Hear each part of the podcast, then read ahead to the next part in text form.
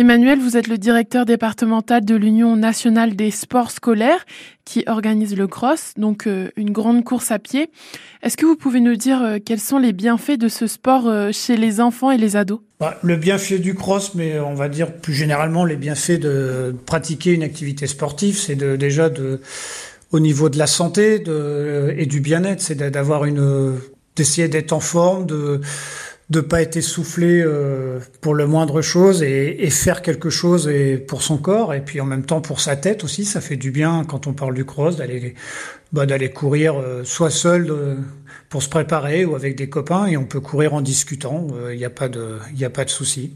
Donc voilà c'est un du bien-être de manière générale, il est important d'avoir une activité sportive. Ah, il est très important d'avoir une activité sportive. Après, euh, quelle que soit la forme, on peut le faire sous forme de loisir, de compétition, mais avoir une activité, se faire des efforts, bouger, entretenir son corps, c'est vital, quoi. Quelque chose qui est euh, important aussi, c'est d'avoir euh, de l'endurance. Et justement, on en a besoin lors d'un cross, par exemple. Ah oui, ça c'est le bah, la qualité première, l'endurance. Hein. Il faut être capable de de faire un effort pendant un temps qui va durer 20-25 minutes et, et, en plus à une intensité assez élevée si on veut le gagner. Donc oui, l'endurance, là, c'est primordial. Et puis, c'est la base aussi de toute activité sportive, hein, l'endurance.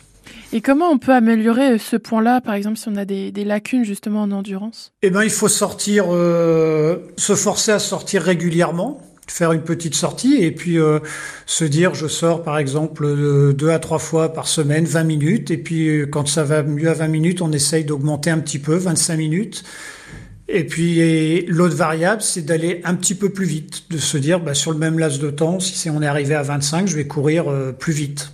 Donc là, on augmente la distance. Et puis, au fur et à mesure, on va, on va gagner en distance et en vitesse. Donc voilà, en fait, il faut de l'entraînement. Et au final, au fur et à mesure, on va repousser un petit peu à chaque fois ses limites pour arriver à notre but final. Voilà, c'est ça. On repousse un peu. Puis bon, après, quand on arrive, eh ben, il faut aller se rapprocher donc des des professeurs de PS qui, eux, se feront un plaisir de donner des conseils et de les, de les préparer.